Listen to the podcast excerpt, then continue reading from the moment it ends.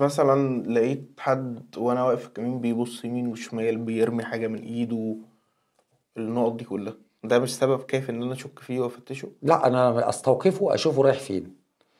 والنهارده أنا لما بقول لما مأمور الضبط القضائي هو ممكن نتيجة الالقاء نتيجة خوف. ففي محكمة النقض برضو اتكلمت في في جزئية التخلي ديت. ومحكمة النقض قالت فيها إن تخلي المتهم عما يحمله عنده مشاهدة المأمور الضبط القضائي يهم باللحاق به مجرد إن هو شاف الضابط هيجري وراه وتخلى عما بيده لا يعد حاله تلبس لأن تخلي المتهم هنا تخلي لا إرادي. مش تخلي إرادي تخلي لا إرادي. والمعتد به قانونا هو التخلي الإرادي.